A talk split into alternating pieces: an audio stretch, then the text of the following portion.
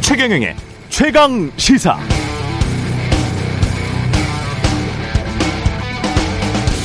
네, 대통령실 인사 논란과 관련된 최근 보도들을 보면 이런 질문이 생깁니다.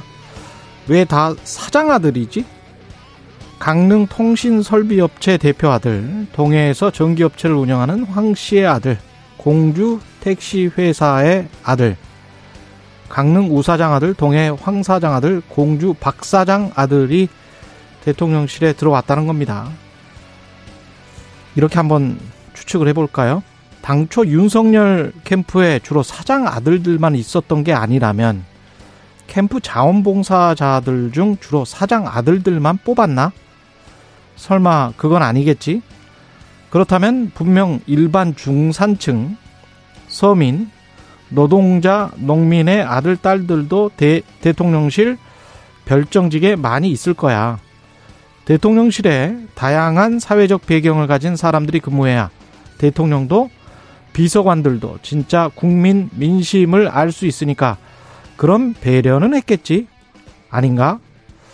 이런 다양한 생각, 추측들이 머릿속을 돌 수 있는데요. 그래서 제안합니다. 관련해서 미국 백악관은 아예 백악관의 모든 스태프들 이름, 연봉, 직무까지 명시해서 국회 보고하고 백악관 홈페이지에 다 공개해 놨더라고요. 무보수로 일하는 사람, 36,000달러 받는 하위직 스텝까지 다 공개돼 있던데 우리도 이런 방식으로 투명하게 하면 어떨까요? 그럼 괜한 억측으로부터도 벗어나고 이해상충의 가능성도 방지할 수 있지 않을까, 그런 생각을 해봤습니다.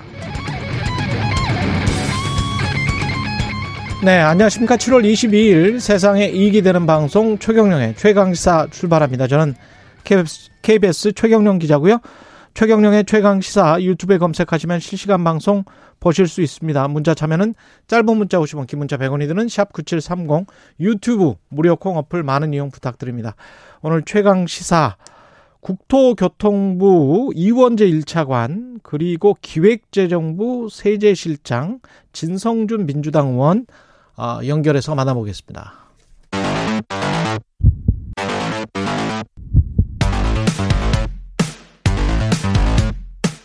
오늘 아침 가장 뜨거운 뉴스 언박싱.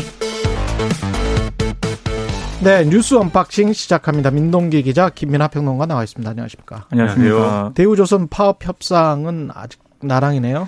어제 이제 자정을 넘겨서 노사가 교섭을 하긴 했는데요. 합의에 이르지는 못했습니다. 그래서 오늘 오전 6시부터 다시 이제 교섭을 시작을 하고 있습니다. 일단 쟁점이 좀 바뀌었습니다. 임금 인상에서요. 이 파업 선배소 면책 쟁점으로 좀 바뀌었고, 그리고 어제 같은 경우에는 여기에 지금 그 합의가 만약에 이제 이루어지지 않을 경우에는요, 조선하청 지휘에서 다시 원점에서 협상을 시작하겠다 이렇게 얘기를 하고 있거든요. 그러니까 본인들은 협상 타결을 위해서 임금 인상 등을 포기까지 했었는데, 만약에 협상의 진전이 없다면 임금 30% 인상을 다시 요구를 하고 투쟁의 수위도 높이겠다, 이런 입장입니다. 4.5%의 사측의 인상 요구를 수용을 했습니다. 네. 네. 그런데 이제 파업 손해 면책에 대해서 일단 하청업체들이 원청간에 별도로 또 진행을 하겠다는 입장을 지금 고수를 하고 있기 때문에 노조원들 모두에게 그렇습니다. 손해배상 청구를 하겠다. 이게 지금 쟁점이 되고 있는데요. 지금 뭐 오늘 일단 다시 교섭을 시작을 했으니까 오늘 상황을 좀 지켜봐야 될 것 같습니다. 근데 현지 분위기가 언론 보도를 뭐 바탕으로 한 것이긴 합니다만 좀 안 좋습니다. 일단 계속 헬기가 어제도 뭐 한 대 떴다고 하고요. 그리고 오늘 동아일보 보도를 보니까 지금 경찰 같은 경우에 이미 뭐 에어매트도 지금 설치를 하고 있고, 뭐 체포영장 발부 후 집행을 하고, 그 다음에 현행범으로 체포를 하고, 그리고 강제 예산하는 이 세 가지 방안에 따라서 지금 뭐 대비를 하고 있다라는 보도도 나오고 있거든요. 그래서 일단 뭐 동아일보 보도긴 합니다만 상황 자체가 상당히 좀 안 좋은 쪽으로 지금 돌아가는 건 분명한 것 같습니다. 실제 이제 현장에 경찰이 이제 투입될 준비나 이런 것들을 갖추고 있는 걸로 보이고, 하지만 이제 그것을 이제 협상이 마지막까지 이제 타결되지 않고 결국 이제 파국적으로 끝났을 경우에 이제 그때를 이제 대비해서 하는 거니까 협상이 빨리 타결이 어찌됐든 간에 되는 게 이제 중요한 거죠. 그렇죠. 그런데 앞서도 말씀하셨지만 예를 들면 그 법적 책임 문제, 그러니까 손배소나 이런 거를 거는 문제에 있어서는 노조가 상당 부분 계속 양보와 후퇴를 거듭하고 있어서 지금 이제 지도부만 그러면 해라. 나머지 이제 조합원들이나 이런 부분들이 아니고 이 언론 보도에 의하면은 여기까지도 논의가 됐는데 그것도 지금 수용이 안 됐다는 거잖아요. 그러면 임금 인상 부분도 그렇고 뭐 이런 법적 책임에 관련된 부분도 그렇고 노조가 얼마나 더 양보해야 그러면 협상이 되는 거냐 이런 반응들도 나오는 거거든요, 지금. 근데 사실 실효적이지도 않지 않습니까? 7천억을 뭐 노조 간부든 노조원들이든 그걸 어떻게 변상할 수도 없는 거 아니에요? 그렇죠. 실제로 상징적으로 7천억이나 1조 2천억 정도 그리고 그 계산이 뭐 정확한지도 모르겠고. 그렇죠. 예. 실제로 그거를 뭐 이렇게 받아내겠다 이런 차원보다는 예. 노조 활동에 대한 어떤 압박 이런 걸로 지금. 그동안 항상 그런 식으로 그렇죠. 쓰여왔거든요. 지난 10년간, 20년간. 근데 이제 그거를 또 반복을 하면서 협상을 타결시키면 되는 거지 그걸 왜 반복을 하려고 하죠? 그리고 오늘 뭐 흉흉한 보도가 많이 있죠. 네. 조선일보 보도 이런 거 보면은 대우조선에 한 그동안 이제 뭐 현대중공업하고 뭐 이 합병을 시도했다가 이제 해외에서 잘 안 되고 이래서 계속 대우조선 해양이 이제 뭐 밑 빠진 독에 물 붓기냐 이래가지고 굉장히 애물단지처럼 됐다라는 식의 그런 얘기인데 결국 이제 파산으로 가는 수밖에 없는 거 아니냐라는 얘기까지 이 산업은행에서는 나온다 이런 보도를 막 하고 있거든요. 네. 예. 근데 이게 이 두 개, 저는 근데 대우조선 해양에 대해서는 그렇게 생각할 수도 있을 텐데, 이 조선업과 관련돼서는 이제 과잉 중복 투자가 있었다라는 차원에서 그런 판단할 수도 있겠지만, 그게 이제 노조의 문제, 지금 이제 노조가 이렇게 싸우고 있는 문제와는 별로 관계가 없는 거고, 사실. 그렇죠. 네. 대우조선 해양의 어떤 문제라든가 여러 가지 어려움이 역사적이고 구조적인 문제이기 때문에. 그렇죠. 대우조선 해양 문제. 그렇죠. 예. 노조의 파업 때문에 일어나는 것도 아닌데, 두 개를 연결지어서 이렇게 얘기하는 것도 결국 일종의 협상에 영향을 미치려는 어떤 그러한 압박. 시도 같기도 하고 예. 그렇죠. 그래서 여러모로 이건 좀 노조가 너무 불리한 상황에서 지금 공격을 받으면서 협상의 어떤 불리한 위치에 계속 몰려가고 있는 상황이어서 바람직하지 않은 상황이 계속되고 있습니다. 4.5% 인상을 받았는데 야, 이해하기가 좀 힘드네요. 예. 2022년 세제 개편안 세수 감소가 13조 원 정도 될 것 같다. 이런 보도들이 있습니다. 그러니까 어제 이제 세제 발전 심의 위원회를 정부가 열고요. 2022년 세제 개편안을 발표를 했는데 그냥 한 키워드로 정리를 하라 그러면은 감세입니다. 감세. 법인세 최고세율이 3%포인트 낮아지게 되고요. 다주택자에 대한 종합 부동산세 중과가 폐지가 됩니다. 그러니까 대기업과 고액자산가 세부담이 대폭 줄어들게 되고요. 그리고 15년 만에 소득세 과표 구간이 조정이 되는데 연봉 5천만 원의 소득자가 연 18만 원 정도의 소득세가 감면이 됩니다. 말씀하신 것처럼 정부 뜻대로 이게 세법이 바뀌게 되면 세수 감소가 한 13조 원에 이를 것으로 보이는데 특히 이제 종합부동산세 과세 기준이 주택수에서 가액 기준으로 바뀌게 되거든요. 예. 이게 2023년부터 주택분 종부세 기본 공제 금액이 현행은 6억인데 이제 9억으로 높아지게 되고요.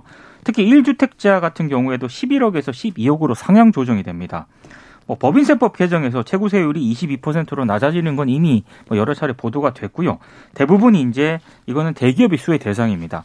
반면에 법인세, 소득세, 보유세를 일제히 감세하는 것에 대한 우려도 지금 나오고 있는데요. 그렇죠. 이번 방침으로 뭐 대기업이라든가 고액 자산가는 상당히 혜택을 많이 받는데 상대적으로 뭐 중소기업이라든가 서민, 중산층에게는 뭐 혜택이 뭐 제대로 돌아가는 것이냐 이런 비판도 지금 나오고 있습니다. 특히 몇만 원에서 몇십만 원 정도는 되는 것 같아요. 근데 이번 세제 개편 안에는요. 예. 뭐 이렇게 대규모 기업 감세 이런 걸 제외하더라도 뭐 일감 몰아주기 규제 완화와 같은 그동안 재계라든가 기업들이 계속 요구해왔던 것들이 있지 않습니까? 이런 것도 포함이 됐거든요. 논란이 좀 제기가 되고 있습니다.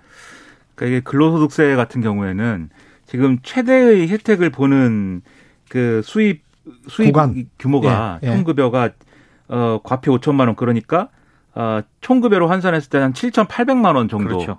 받는 사람의 경우에 한 54만 원 정도의 54만 원 예, 연간 이제 세금 이 감면 혜택이 주어진다라는 건데 이게 7,800만 원을 이제 연봉으로 받는다라고 했을 때는 요즘에 이제 다들 얼마를 벌고 있으신지는 제가 잘 모르지만은 상당히 이게 뭐 낮은 임금이라거나 그런 건 아니지 않습니까? 많이 받는 거죠. 그렇죠. 고임금이라는 생각이 들 정도인데 근데 이 아래 구간에서는 이제 낮아질수록 이 혜택의 규모가 줄어드는 것이고, 그렇죠. 이 7,800만 원을 넘어가는 이 구간에서는 1억 2천까지 1억 2천부터는 아예 이제 혜택이 없고 이런 거여서, 그러니까 7,800만 원 중심으로 해가지고 근로소득세 이 부담 경감이 이루어진다 이렇게 보면 되겠는데. 이게 그러면 중산층 서민들이 어떤 감세 혜택을 보는 거냐에 대해서는 조금 이제 의문이 남는 부분이 있어요. 여기다가 근로소득세는 지금 소득 하위 40%에 달하는 이 노동자들의 경우에는 아예 이제 납부 내용이 없는, 사실상 없는 거랑 이제 마찬가지인 거잖아요. 그런 점까지 고려를 하면은 이 결국 이제 좀 고임금 노동자에 좀 집중된 혜택이 아니냐 이런 해석이 나올 수가 있겠고, 그리고 이게 그럴 필요성은 이 진작에 좀 제기된 바는 있습니다. 이게 이 소득세 과표 구간은 그대로인데 임금이 계속 이제 오른 측면들이 있기 때문에 과거와 비교해서 예. 이게 그러면은 그냥 가만히 있었는데 이제 증세가 되는 거나 마찬가지인 효과이기 때문에 과표를 좀 조정할 필요가 있다. 이거 좀 이 시스템을 좀 정비할 필요가 있다. 이런 지적은 있었는데 지금 정부가 얘기하는 거는 단지 그런 차원이 아니고 세부담을 경감시켜준다는 얘기를 하는 거잖아요. 그 이게 결과적으로 이게 과연 이 세부담을 경감시켜준다는 거는 서민의 경우에 지금 고물가 상황이나 이런 것과 연관돼서 세부담을 줄여줄 필요가 있다는 게 명분일 텐데 그 명분과 처방이 맞느냐 좀 의문이고, 법인세 감세 뭐 이런 건 말할 것도 없죠. 이거는 전통적인 논점이 있는 건데 이 부자 감세다 이런 얘기 이제 당연히 나올 수밖에 없을 것이고, 그다음에 가업 상속 관련된 이 중소기업들, 중견기업들의 경우에 이제 회사를 물려줄 경우에 이제 면세를 해주는 부분들, 그런 혜택을 이제 지금 이제 넓힌다는 거잖아요. 그것도 상속세, 증여세도 좀 혜택을 더 볼 수 있게 해준다는 그렇죠. 거죠. 그렇죠. 근데 이런 것들은 대주주 양도세도 마찬가지고, 네. 그렇죠. 주식 거래에 있어서 이런 것들 다 재계의 사실 민원 사항들인데 그대로 이제 반영이 됐고. 나머지 그러면 이렇게 줄어드는 어떤 세수를 어떻게 보충할 것이냐 첫 번째, 두 번째 이 세금 경감시켜주는 거하고는 별 상관없는 정말 이 하위에 있는 근로소득자들에게는 어떻게 할 것이냐 이런 부분들은 좀 비어있는 것 같아서 여러모로 이 부분은 좀 여러모로 의문이 많이 남는 대책인 것 같습니다.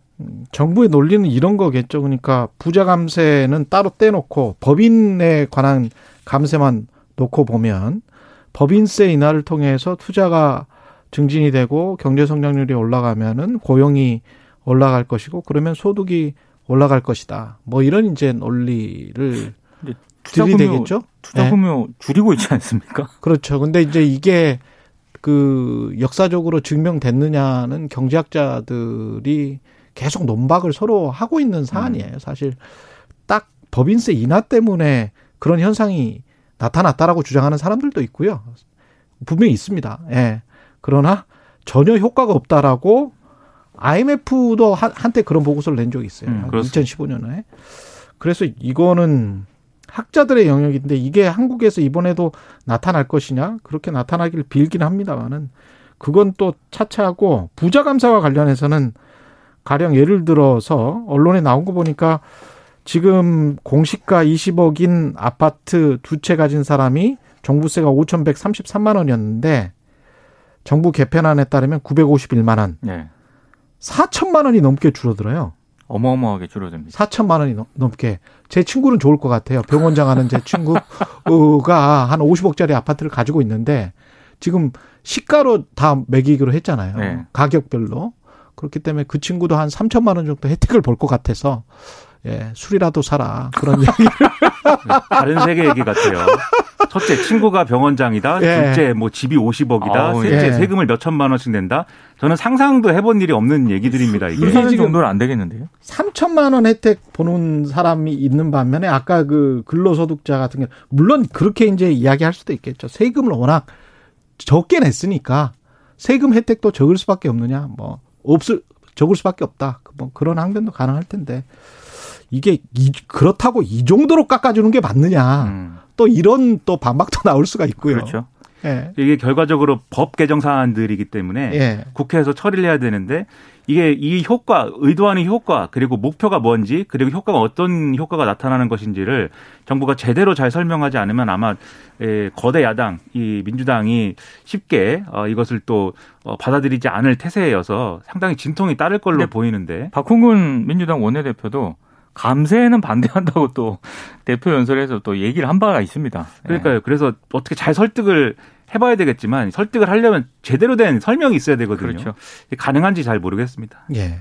그리고 당장에 이게 인플레이션 대책은 아니란 말이죠. 그렇죠. 그렇죠. 이게 뭐 아까 말씀드린 그런 그 경제 효과 같은 경우도 그게 몇 년이 걸릴지는 모르는 거예요. 법인세 인하와 투자, 성장, 고용, 소득의 이 선순환 구조를 지금 만들겠다는 건데 이게 지금 당장 인플레이션이 이 난리인데 이런 구조적인 이야기를 할 시간이 있나? 그런 생각이 먼저 드네요. 예.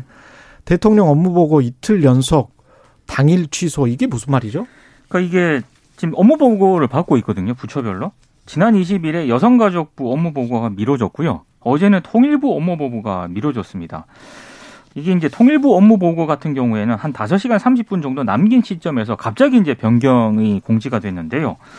뭐 여성가족부 업무보고도 당일 취소가 됐습니다. 그래서 언론들의 일단 보도를 보면 크게 두 가지로 나뉘는 것 같습니다. 이게 왜냐하면 통상 사전에 일정 조율이 완료가 되는데 당일에 변경이 되기는 굉장히 드물거든요.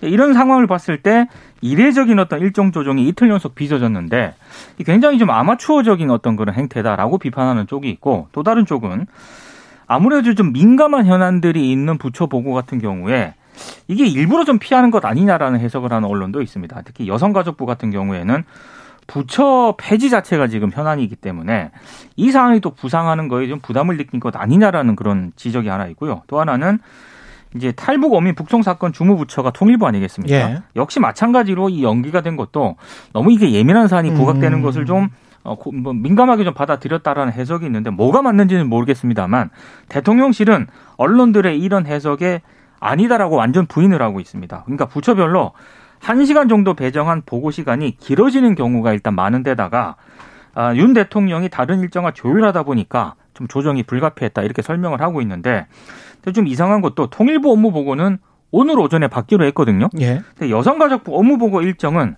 아직 확정이 안 됐답니다. 그러니까 이게 좀 어떻게 보면 해프닝이다 이렇게 볼 수도 있겠지만 상당히 의문이 있는 게 부처에서 업무보고를 해야 그 업무보고한 내용을 토대로 이제 부처와 사업계획이나 그렇죠. 이런 것들을 추진을 하고 이런 과정으로 가는 거잖아요.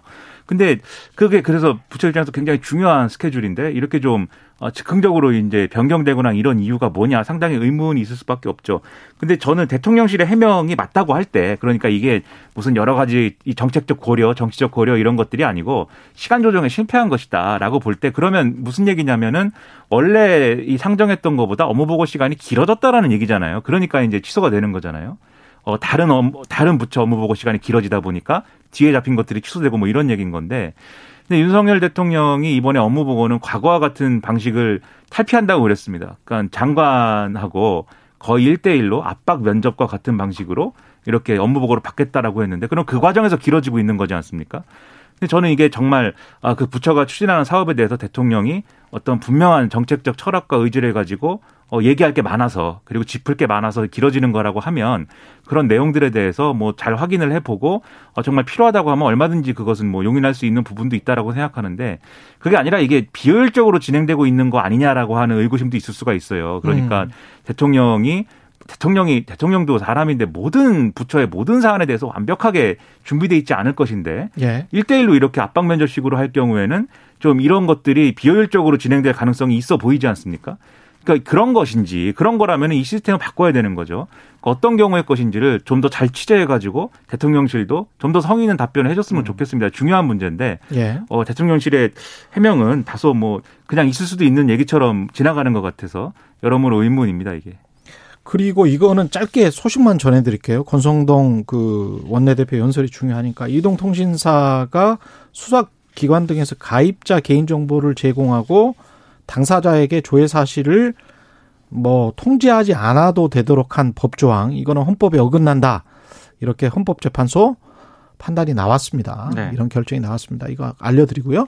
권성동 원내대표 연설이 있었습니다. 어제 이제 연설을 했는데요. 예. 상당히 좀 거친 표현들이 많이 나왔습니다.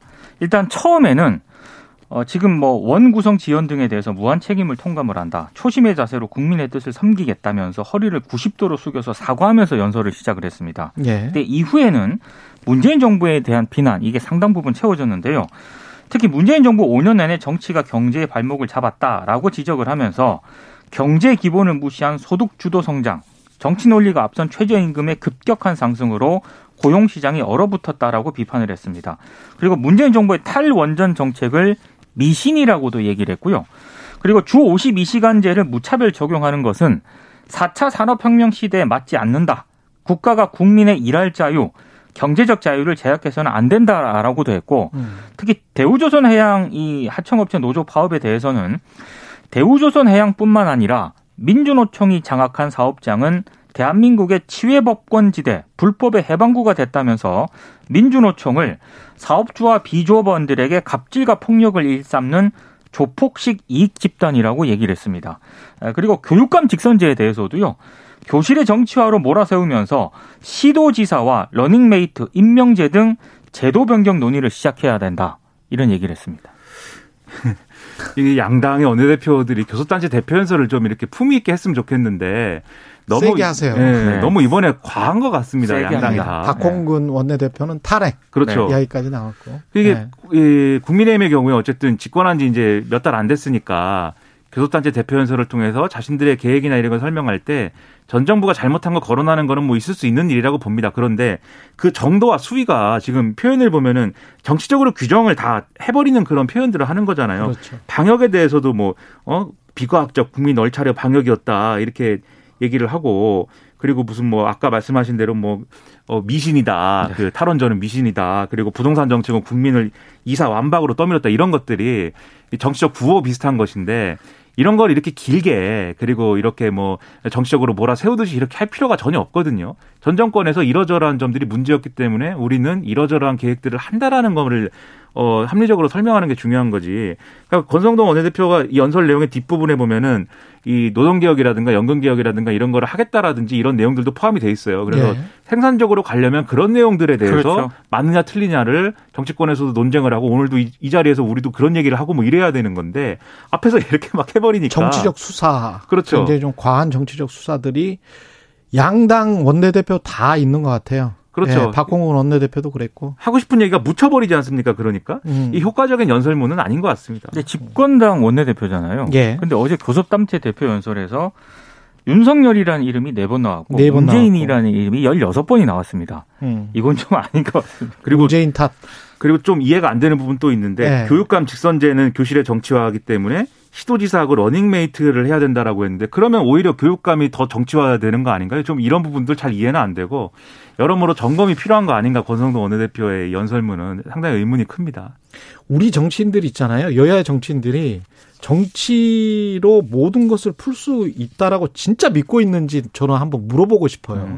실제로는 회색지대가 너무 많고 그렇죠. 경제나 시장 상황 그다음에 전 세계 경제, 전 세계 정치에 따라가는 측면들이 굉장히 있기 때문에 정말 믿음을 가지고 이런 말들을 하는지 아니면은 서로 간에 정치적인 공격이나 정치적인 방어를 위해서 이런 말을 하는 것인지는 국민 여러분이 한번 잘 판단을 해보시기 바랍니다. 저는 말들의 대부분 박홍근 원내대표도 그렇고 권성동 원내대표도 그렇고 너무나 정치적인 이야기들이고 팩트와는 상관없는 이야기들이 너무 많아서 세상은 회색지대인 것 같습니다. 예.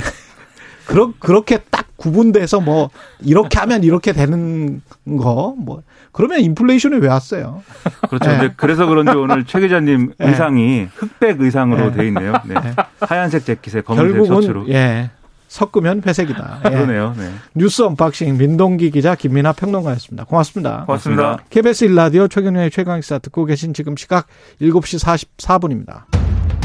오늘 하루 이슈의 중심. 당신의 아침을 책임지는 직격 인터뷰.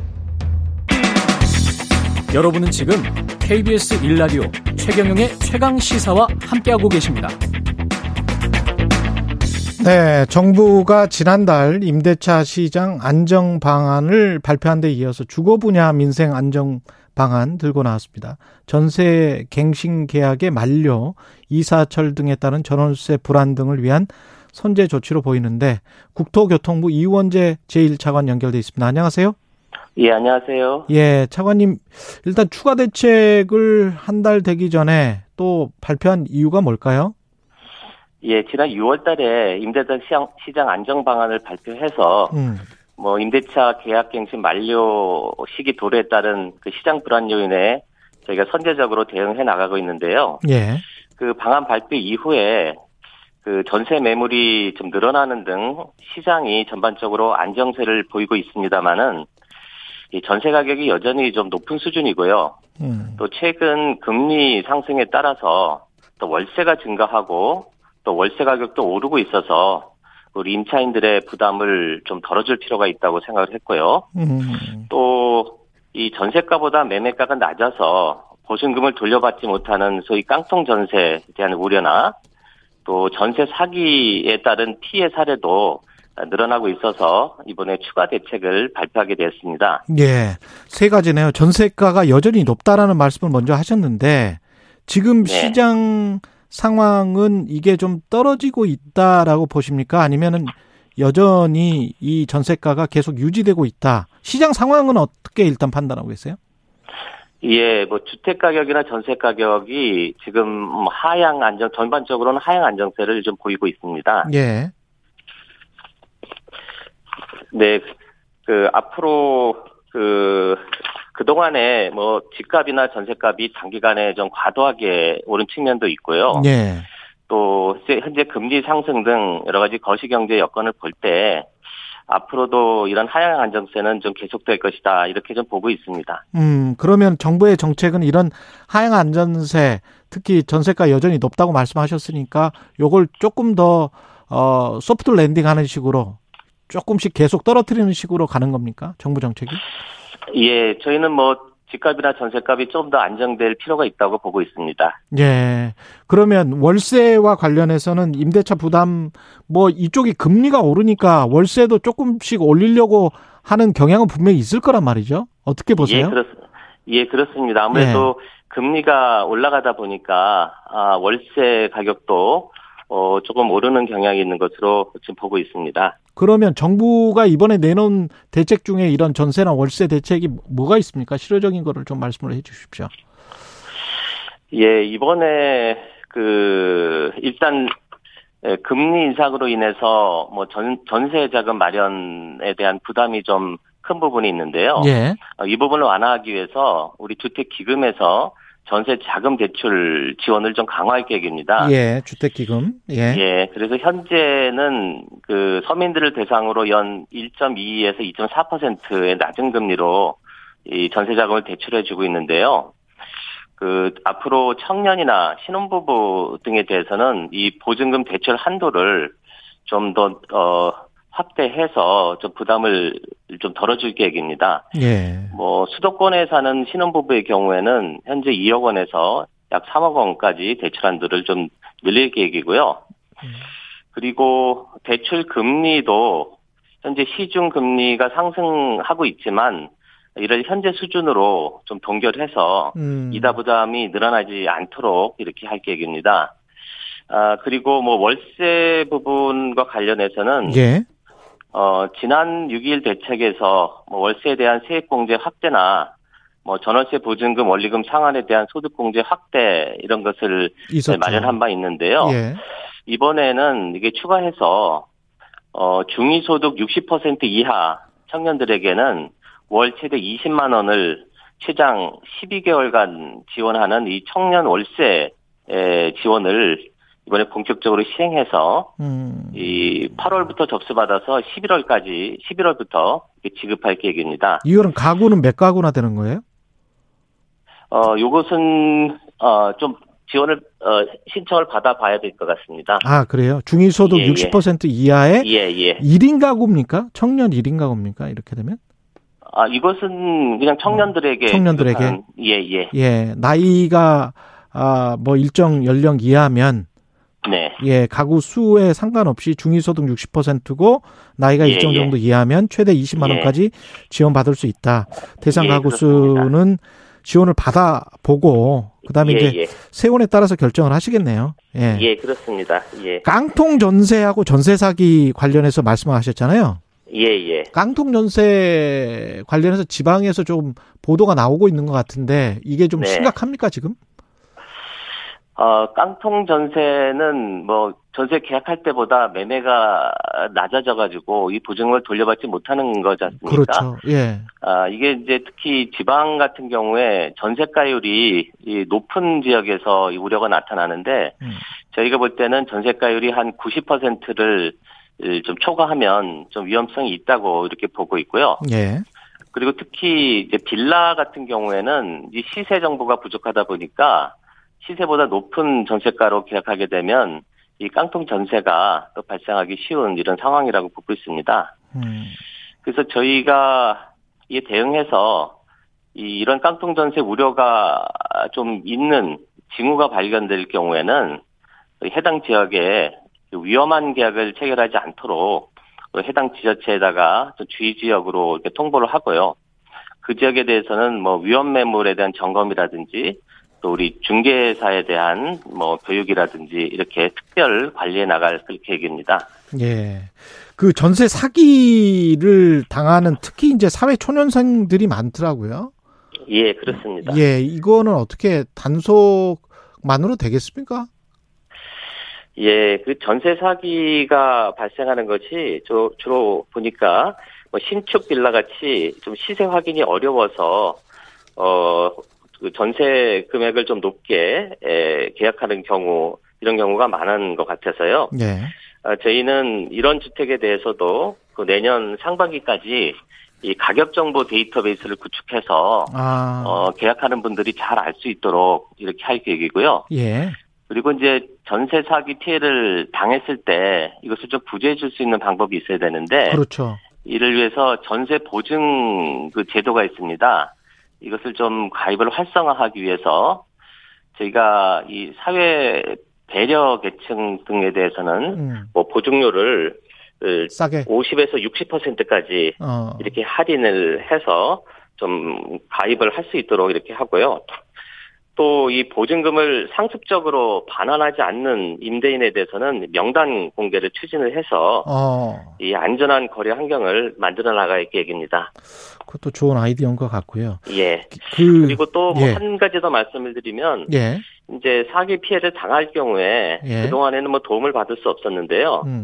예, 앞으로는 이 사기 피해자에 대해서 전세 자금을 긴급 대출하는 이런 제도를 도입을 하고 그리고 뭐 법률 상담 알선이라든지 또 긴급 금융 지원 서비스 등을 해주는 종합 지원 센터를 9월 내에 설치해서 운영할 계획입니다.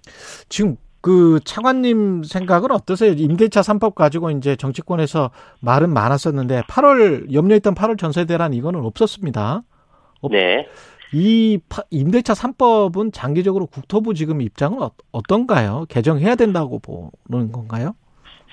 예, 뭐 임대차 3법은 그 시행하는 과정에서 네. 뭐 단기간에 그 전셋값이 좀 급등하고 또 임차인과 임대인 간의 분쟁도 좀 많이 발생하는 등 네. 좀 시행 과정에서 좀 문제가 드러났다고 보고 있습니다. 그래서 임대차 시장의 근본적 안정을 위해서는 임대차 3법 개정이 필요하다고 보고 있고요. 이를 위해서 이제 국토부하고 또 법무부가 긴밀히 협력해서 이 전문기관 또 연구 용역 등을 통해서 면밀하게 개선 방안을 검토하고 마련해 나갈 계획입니다. 그럼 앞으로 이제 정부안이 나오겠네요. 예, 예 이제 개선 방안을 마련할 때에는 그 이제 시장 혼란을 줄 수 있는 부분이 있어서 그렇죠. 이를 최소화하고 또 임차인의 주거 안정이라는 이 목적 그리고 또 임대인에 대한 합리적 재산권 행사.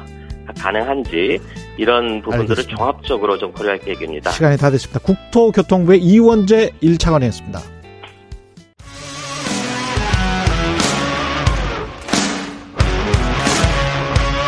오늘 하루 이슈의 중심 최경영의 최강시사. 네, 정부가 13조 원이 넘는 세수를 줄이는 내용의 첫 세제 개편안을 발표했습니다. 2008년 이명박 정부 이후 14년 만에 가장 큰 규모의 감세라고 하는데요. 대규모 감세가 윤석열 정부가 그간 강조해온 재정 건전성 강화와는 또 충돌하는 것 아니냐 이런 지적도 나오고 있고요. 자세한 내용 기획재정부 고광효 세제실장 연결돼 있습니다. 안녕하세요, 실장님. 예, 안녕하세요. 예, 고광효입니다. 예. 고 실장님, 지금 규모가 13조 1천억 원, 이게 맞습니까? 세수 네, 감소. 맞습니다. 예. 상당히 큰 규모라고 할 수 있네요. 글쎄요. 그럴까요? 별로 큰 규모는 아닙니까?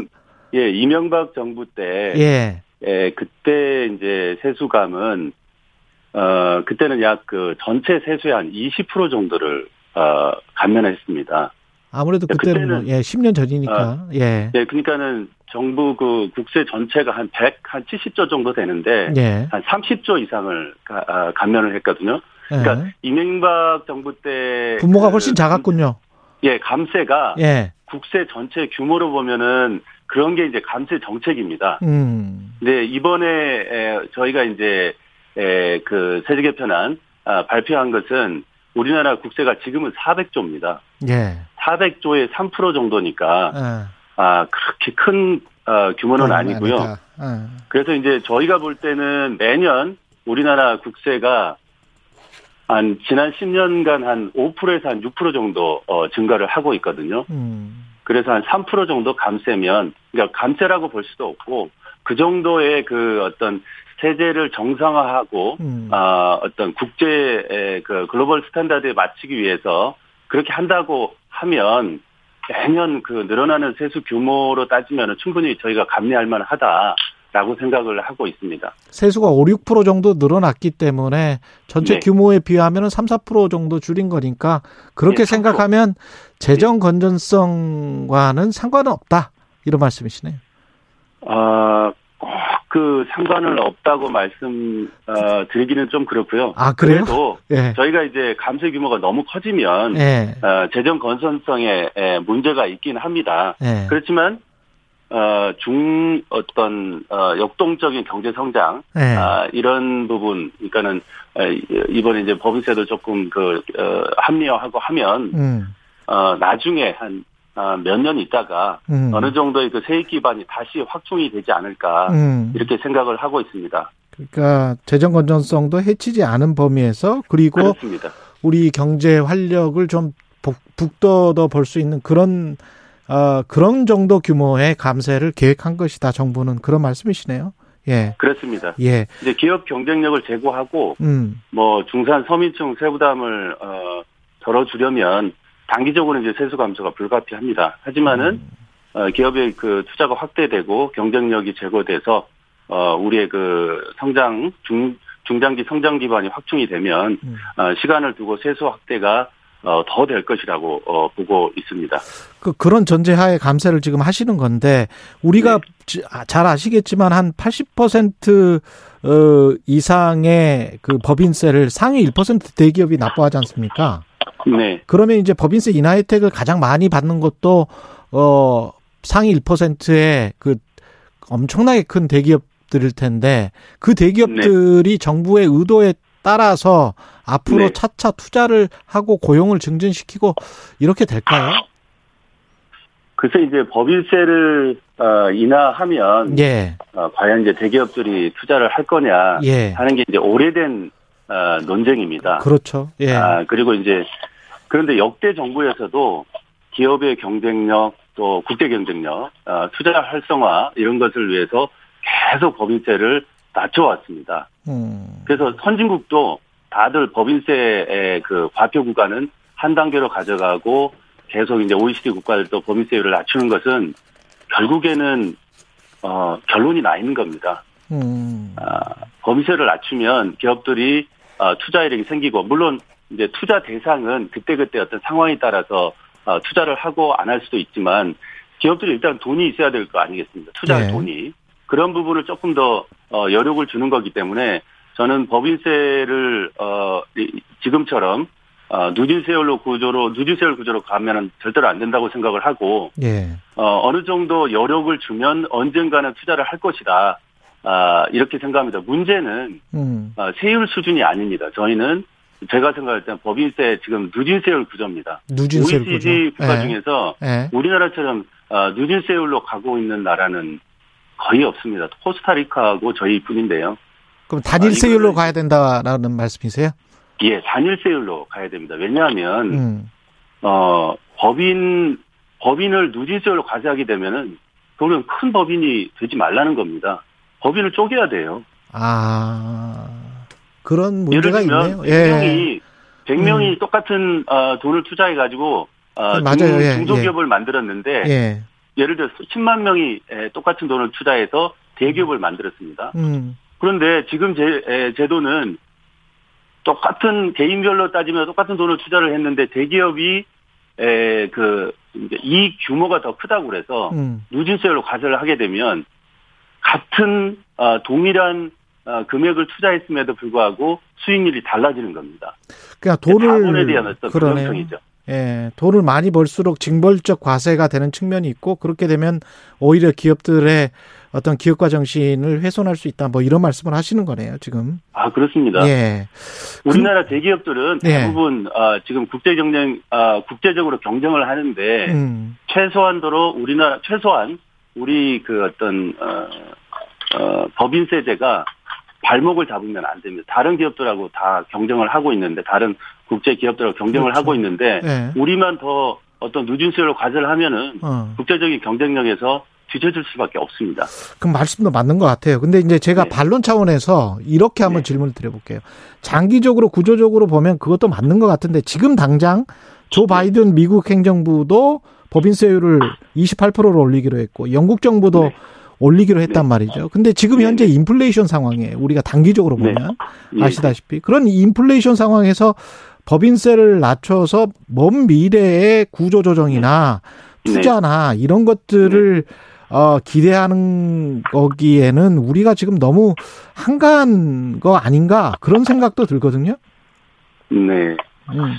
그래서 이제 물가는 저희가 볼 때는 지난번에 14대 품목 그 할당 관세 그리고 이제 미가공 식목품 부가세 면제하고 뭐 관세도 좀 낮추고 하는 간접세 지원 위주로 물가를 추진을 하는 거고요.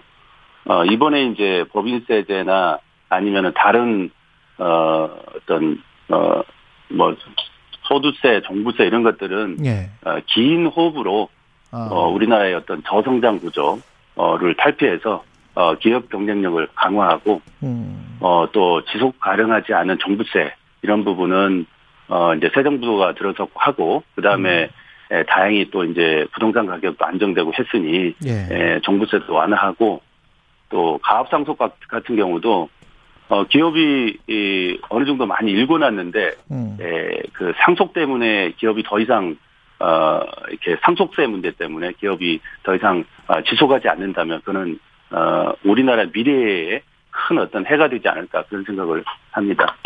근데 그 아까 이제 법인세 같은 경우는 그런 탄탄한 어느 정도의 논리가 있잖아요. 경제학적으로 보면. 네. 그러나 이제 종부세 같은 경우도 그렇고 재산세도 그렇고 가령 이렇게 뭐 공시가 20억 아파트 두 채를 가진 사람이 지금 내는 게 한 5,100만 원인데 81%나 줄여서 한 950만 원으로 해주겠다. 네. 이거는 너무 심한 감세 아닌가요? 종부세를 감세라고 하시면은 제가 드릴 말씀이 없습니다. 아, 일단 그래요? 효과를 보시면요. 이제 2020년도에 똑같은 아파트를 지금까지 갖고 있었다.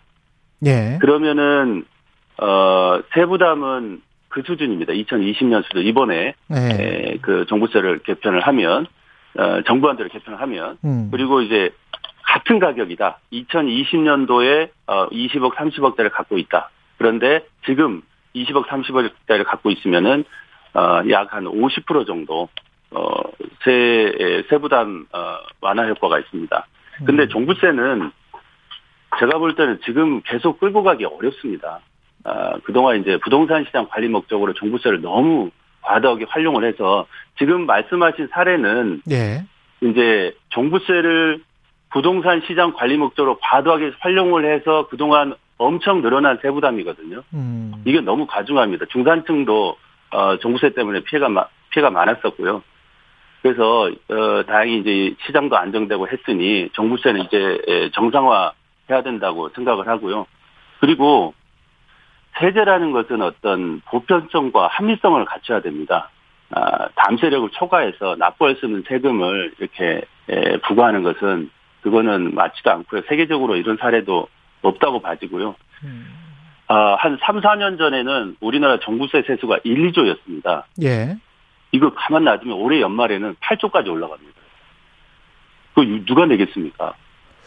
그 속도가 너무 빨랐다라는 지적에는 저도 동의를 하는데. 네. 예. 그 재산세랄지 이런 것들이 OECD 평균을 보면은 우리는 0.2%였고. 네. 시가 대비. 네. 그 OECD 평균은 한 1% 정도 됐었잖아요. 네. 그런 걸로 생각을 해보면 그동안에 쭉쭉쭉 오른 게 물론 소득이 한정된 상황에서 종부세나 재산 뭐 누가 집값 올려달라고 했냐 이렇게 이제 반문하시는 네네. 시민들이 분명히 있을 거기 때문에 그 말도 맞다고 봐요. 근데 네. 이렇게 팍 떨어뜨리는 것도 부자감세 아닐까. 그다음에 투기를 부추길 수 있지도 않을까. 이런 질문이 의문은 듭니다. 예. 그러니까 지금 이제 우리 보유세 수준이 OECD 평균 수준에 도달한 건 사실인데요. 예. 그거는 이제 국민 전반적으로 어떤 적정한 속도에 의해서 소위 말하는 재산세, 재산세가 쭉 올라가서 그렇게 해서 OECD 평균 수준으로 도달하면은 그거는 좋습니다. 그런데 지금 우리나라 종부세의 95% 이상은 다주택자들이 다 내는 겁니다. 극히 소수의 사람들이 엄청 세금을 많이 부담해서 우리 보유세 수준이 그 정도까지 올라간 겁니다. 이거는 보유세의 어떤 얼마나 주택을 많이 갖고 있느냐, 주택 가액 기준이 아니고 얼마나 주택을 여러 채를 갖고 있느냐에 따라서 어떤 징벌적으로 과세를 해서. 그만큼 세금이 늘어난 거거든요. 예. 이 부분은 보편성 측면에서 합리적이지 않은 세금이다 이렇게 생각하고요. 지속 가능하지도 않다고 봐집니다. 이번에 정부 안에 상속세도 좀 낮춥니까? 네. 상속세는 내년에 할 생각이고요. 예. 가압상속공제는 상당히 대폭적으로 완화를 했습니다. 근데 상속세 같은 경우는 지금 이제 유산취득세 방식으로 바꿔야 되는데요. 유산취득세? 처음 들어보셨을지 모르겠지만은, 지금 이제 증여세는 증여를 받는 사람이 세금을 내지만, 그렇죠. 이제 각각의 자기 받는 증여 받는 그 몫에 대해 세금을 내는데, 상속세는 그렇지 않고, 이제 돌아가신 분 재산에다가 일단, 상속세를 세율로 과세를 하고, 그리고 나서, 이제 이렇게, 상속인들이 받은 재산에 비례해서 그 상속세를 내거든요. 예. 이거는 굉장히 그 국제적인 룰에도 맞지도 않고 또 자기는 상속 재산을 조금밖에 안 받았는데 엄청 높은 세율로 상속세를 부담하는 그런 문제가 있습니다. 그러니까 은능 부담 원칙에도 맞지도 않고요. 그래서 내년에는 유산 취득세 방식으로 그러니까 상속 받은 재산 비중으로 비율대로 거기다가 상속세를 과세하는 방식으로 바꾸려고 하고 있기 때문에 올해 이제 상속증여세를 공제를 바꾸고 인상하고 이렇게 하면 내년에 또 바꿔야 됩니다. 잠깐만요. 그러면 지금도 일괄공제 보통 한 5억 되고 배우자 공제 5억 돼서 한 10억 정도는 상속세가 없는데 10억 네네. 정도 유산을 받으면 상속세가 배우자가 있는 경우에는 없는 건데. 예, 한 30억까지는 없죠. 예, 30억까지는 없는데 그러면 네. 앞으로는 어느 정도까지의 유산도 없게 되는 거예요? 글쎄 그거는 이제 유산 취득세를 어떻게 설계를 하느냐에 따라 다른데 참고로 말씀드리면은 대부분의 국가가 부부간에는 상속세가 거의 없습니다. 얼마가 되든? 예. 왜냐하면은 부부간에 평생 어떤 재산을 같이 일궜기 때문에 부부간에 이제 남편이 돌아가셔서 부인이 그 재산을 상속받으면은. 그거는 부인 재산 몫은 상속세가 없는 게 대부분의 나라들입니다. 물론 상속세 자체가 없는 나라도 있습니다. 있죠. 예, 한두 나라 생각나긴 하는데 그러면 이게 국회 통과 예예 말씀하십시오. 예. 만약에 이제 지금 상태에서 부부간의 상속세가 없게끔 바꾸면 다른 이제 그 자녀분들이 받는 상속세가 더 인하가 되기 때문에 지금은 그렇게 할 수는 없죠. 알겠습니다. 요 상속세 부분은 정확한 안이 나오면 다시 한번 네네 그때 말씀을 하셔야 될 것 같습니다. 예, 그 자세 말씀 고맙습니다. 네. 예, 감사합니다. 기획재정부 고광효 세제실장이었습니다. 공정, 공익, 그리고 균형. 한 발짝 더 들어간다. 세상에 이익이 되는 방송. 최경영의 최강시사. 네, 여야 원구성 협상 원래 재헌절까지는 마무리하기로 했는데 오늘이 22일이죠. 아직 합의를 못 해내고 있습니다. 협상을 이끌고 있는 진성준 민주당 원내 수석부대표 연결돼 있습니다. 안녕하세요. 네, 안녕하세요. 예, 협상이 잘 안 되는가 본데 핵심 쟁점이 뭘까요? 막판의 쟁점은 상임위원장의 배분 문제죠. 예. 법사위와 운영위원회 그리고 행정안전위원회와 과학방송통신위원회 이 네 개의 상임위원회를 어떻게 배분할 거냐 하는 것이 핵심 쟁점입니다.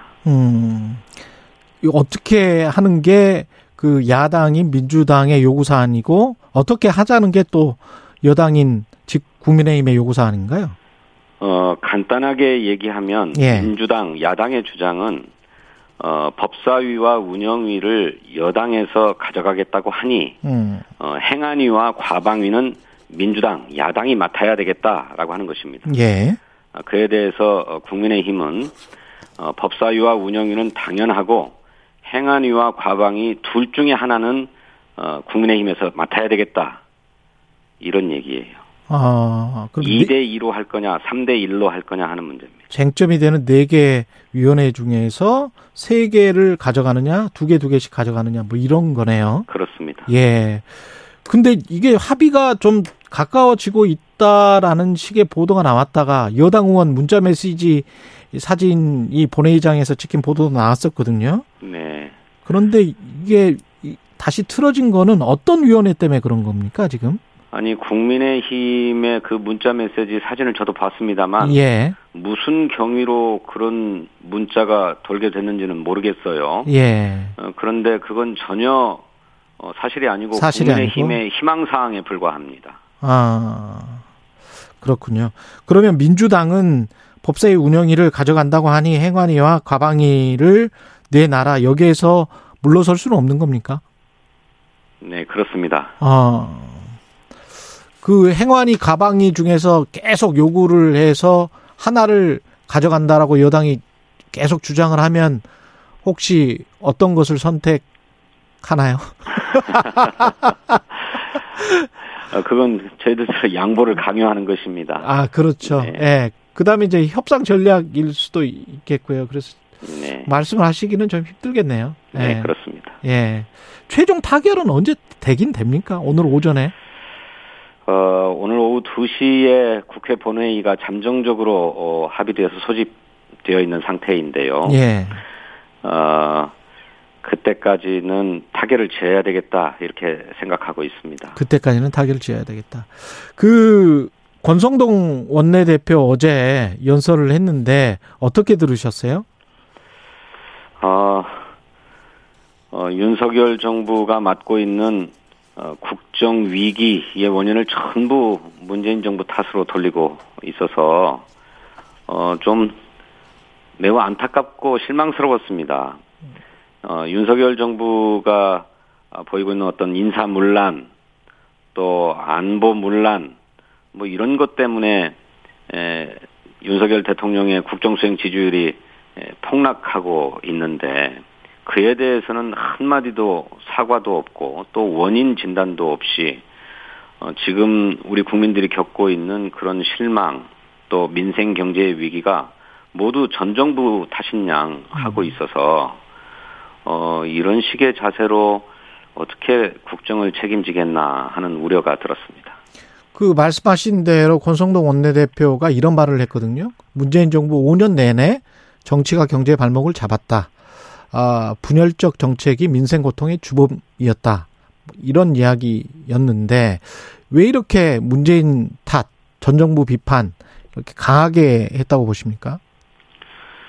글쎄, 윤석열 대통령도 그런 얘기를 한 적이 있죠. 예. 지금의 어떤 민생 경제의 위기는 외부적인 요인이라 뭔 대책이 없다. 저는 그게 대통령으로서 하실 수 있는 말씀인지 모르겠는데 그렇게 대책이 없으니 자꾸 누구 탓을 해야만 하죠. 전 정부 탓을 하는 거죠. 이제 막 출범한 지 2개월 조금 넘었기 때문에 전 정부 탓이다라고 하고 싶은 생각도 있을 것입니다. 그리고 또 부분적으로는 전 정부의 잘못도 있었겠지요. 하지만 지금은 그런 책임을 전 정부에 떠넘길 게 아니라 이 민생경제의 위기를 어떻게 극복할 것인가 하는 구체적인 대책을 놓고 국민에게 호소를 해야 될 때입니다. 그래서 매우 실망스러운 연설이 아닐 수 없습니다. 예. 지금 그제는 박홍근 원내대표가 대표 연설을 했는데 탄핵 이야기까지 나왔고 그게 이제 또 집권 여당은 굉장히 크게 반발을 하는 것 같은데 탄핵이라는 그 단어를 넣을 필요가 있었을까 그런 지적이 나오고 있거든요. 어떻게 생각하십니까?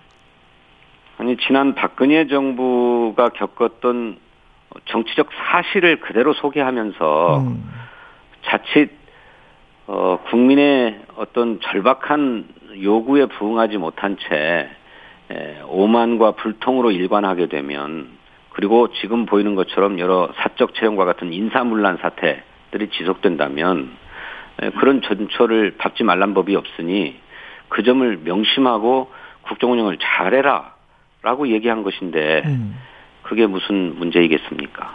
지금 현재 국정운영 중에 가장 문제가 되고 있는 건 뭐라고 생각하세요? 윤석열 정부는? 저는 공적인 책임의식이 없다고 하는 것이 가장 문제라고 생각합니다. 지금 우리 국민의 비판을 사고 있는 가장 큰 문제가 인사문란 문제인데 예. 대통령 선거가 끝나고 나면 선거 과정이나 정치 과정에서 역량이 입증된 인사를 발탁해서 쓰는 것은 뭐 자연스러운 일이고 모두가 다 여야 할 것 없이 그렇게 일을 합니다.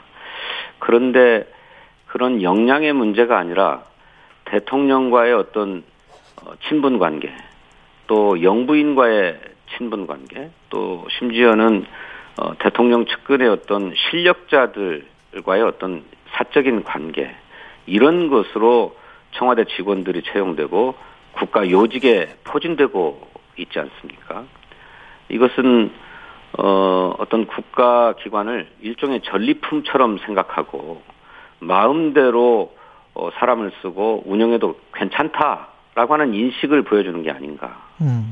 그것 때문에 불공정 논란이 일고 있는 것이고 또 인사문란이다라고 하는 비판을 받고 있는 것이죠. 그런 인사들로 채워진 국가 정부가 제대로 일할 수 있겠습니까?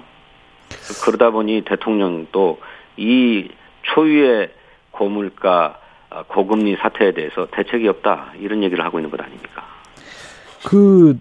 이 질문은 지금 이제 기재실장, 기재부의 세제실장이랄지 뭐 국토부 차관이랑 인터뷰를 해서 갑자기 제가 생각이 나서 그런데요. 고물가나 고금리 관련해서 이제 정부가 계속 대책이 나오고 민생 뭐 비상 경제 대응 회의를 지금 계속 하고 있지 않습니까? 그러면서 이제 법인세 인하랄지 종부세 인하랄지 여러 가지 대책들이 나오고 있는데 그걸 어떻게 보세요? 야당에서는? 우리 최경영 기자께서도 경제를 잘 아시는 분이니까 그 법인세 감세나 종부세 부자 감세 이런 것이 지금 물가 대책의 일환입니까? 그게 물가를 잡는 데 도움이 되나요? 또 이렇게 고물가 고금리 상황에서 직접적인 생활에 타격을 받는 사람들은 소위 저소득층의 서민들 아닙니까? 그래서 물가가 너무 높아져가지고 실질 소득이 오히려 감소해버리고 있는 상황에서 또는 심지어는 기본적인 생활비 수준도 벌지 못하는 사람들을 위해서는 국가가 재정적으로 역할해야 되지 않습니까? 그런데 법인세 감세가 그런 분들에게 어떤 도움이 됩니까? 더구나 그런 서민들을 위한 지원, 재원을 갉아먹는 역효과만 빚는 것 아닙니까? 이번 정부의 세제 개편 발표로 13조 원 정도의 세수가 감소할 것으로 전망된다고 하는데 그 서민들을 위해서 국가가 돈을 더 풀고 생활을 지원해도 모자랄 판에 세수가 그렇게 줄어들면 어떻게 되겠습니까? 그러니 진정한 물가 대책이라고 할 수 없죠. 관련해서 다른 민생 대책이나 이런 것들 좀 특이하게 그래도 좀 뭐 살만하다 이런 것들은 없을까요? 윤석열 정부에? 글쎄요, 제가 뭐 속속들이 구체적으로는 다 알지 못합니다만, 네. 고금리 상황에서 누구보다도 고통받을 사람들은 생활을 위해서 또 영업을 위해서 은행으로부터 돈을 빌린 채무자들일 겁니다. 이들의 이자 부담을 면해준다든지 또 과도한 채무 부담을 연장해준다든지 하는 조치가 보다 광범위하게 이루어져야 될 것 같은데, 얼마 전에 금융위원장이 그런 무슨 채무의 만기 연장 같은 것은 없다고 했다가 그걸 수습하면서 뭔가 방향 전환을 하고 있는 것은 긍정적인 신호로 보입니다. 하지만 그런 정도의 소극적인 자세로 이 위기를 극복할 수 있겠는가 걱정이 많이 됩니다. 그리고 그 북한 어민 북송 사건 관련해서 계속 보도가 나오고 있는데 청와대를 전 정부의 청와대를 겨냥하고 있다. 이런 분석들이 많습니다. 어떻게 생각하세요? 글쎄요. 우선 사실관계가 좀 분명해져야 될 것 같습니다. 예. 전 정부의 정보기관들이 합동으로 신문을 해서 그분들의 범행을 자백을 받았고 그 범행 자백이 우리 군 정보당국에서 파악하고 있었던 SI 정보와 일치했기 때문에 이들이 그야말로 동료 선원 16명을 하룻밤새 끔찍하게 살해한 아주 엽기적인 살인마들이다라고 판단하고 이들을 국내에서 처벌할 수도 없고 또 이들을 국내로 받아들여주면 우리 국민들의 안전과 생명에 위협이 될 수 있기 때문에 추방하기로 한 것 아닙니까? 근데 이런 사실들을 송두리째 부인하고 있는데 그 부인의 근거가 없어요. 출처 불명의 어떤 진술들 또 근거가 박약한 주장들을 가지고 그것이 마치 또 사실인 양. 그래서 이전 정부가 무슨 정치적 의도를 가지고 거짓으로 사건을 꾸며내고 귀순하겠다고 하는 선량한 어민을 추방한 것이냐 이렇게 몰고 가고 있거든요. 참으로 개탄스럽습니다. 우선 이전 정부의 정보 판단을 부정할 수밖에 없는 정확한 근거를 내놔야 할 것입니다. 그런데 예. 저희들이 파악한 바에 따르면 무슨 이전 정부의 정보 판단의 근거가 되는 자료들을 면밀하게 재조사한 결과로 그런 주장을 하는 게 아니라 예, 여기까지. 예. 민주당 원내 수석부대표 진성준 의원이었습니다.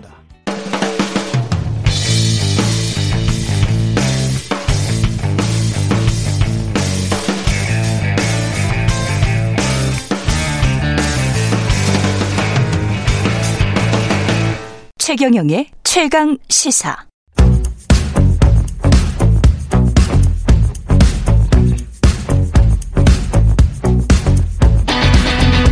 심리로 들여다보는 세상 이야기. 뉴스는 십니다. 네, 정치, 경제, 사회 등 우리 사회의 다양한 이슈를 심리학적 관점에서 풀어보는 시간입니다. 최경영의 최강시사 뉴스는 십니다. 이번 주도 출장으로 잠시 자리를 비우신 김경일 교수 대신해서 경남대학교 심리학과 김태훈 교수 나와 계십니다. 안녕하십니까? 네, 교수님. 예. 네. 오늘은 이런 사람들 많죠. 네. 예. 초심자가 용감한 이유. 네. 예. 그냥 잘 모르는 사람들이 용감한 이유인가요? 이게? 그런 경우가 꽤 있습니다. 네. 그러니까 이 바다가 얼마나 깊은 줄 모르고 그렇죠. 그냥 푹 뛰어든다든가 네네네. 뭐 이런 경우겠네요. 네. 네. 네. 요즘 이런 경우를 이제 근자감이라는 단어로 표현을 많이 하는데요. 네. 이 근자감이 원래 근거 없는 자신감을 줄인 말이잖아요. 예.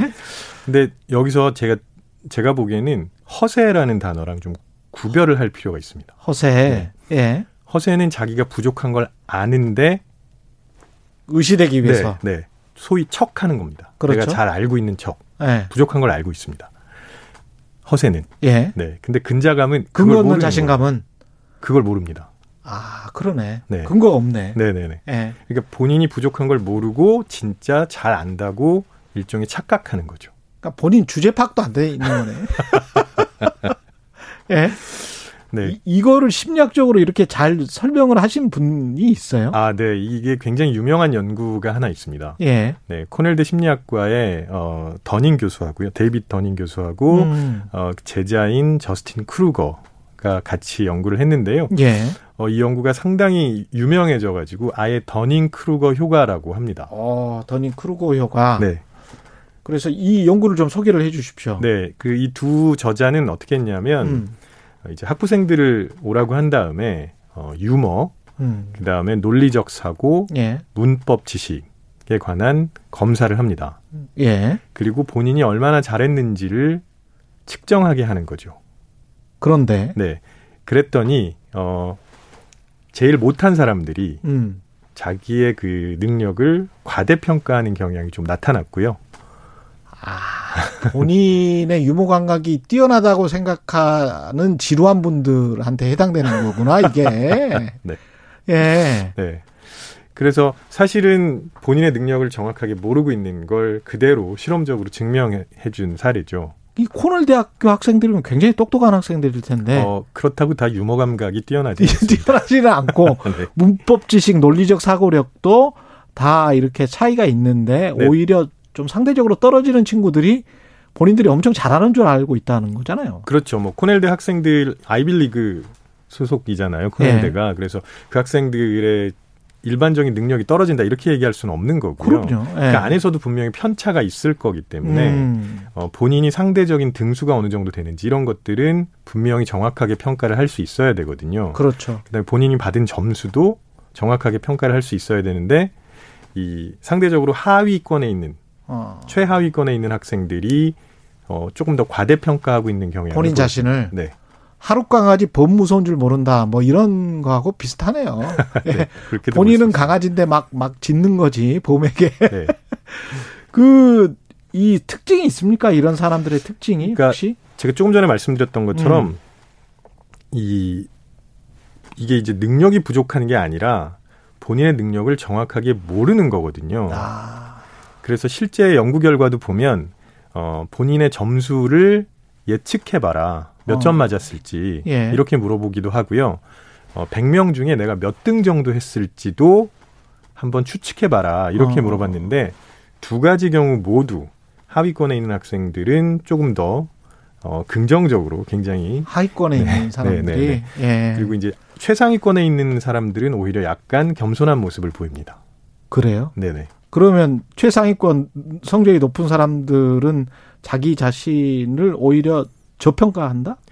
네. 저평가라고도 할 수 있고요. 네. 겸양이라고도 할 수 있고. 네. 재밌네. 네. 이게 학생들 같은 경우도 왜 대학원생들은 조금씩 이제 알게 되니까 본인의 무지를. 네네. 이렇게 좀 약간 좀 저어하는 분위기들이 있잖아요. 지금 겸손이라고 말씀을 하셨는데. 네. 근데 1, 2학년들이 개론 배우고 나서는 막 떠들지 않습니까? 네, 맞습니다. 예. 이제 그 대학을 갓 들어온 신입생들이 개론을 배우고 나서, 예. 이제 고등학생들을 만났을 때 얘기하는 모습이나 대학원에 갓 들어온 학생들이 대학생들을 만나서 얘기하는 모습을 보면 이런 장면을 쉽게 보실 수 있습니다.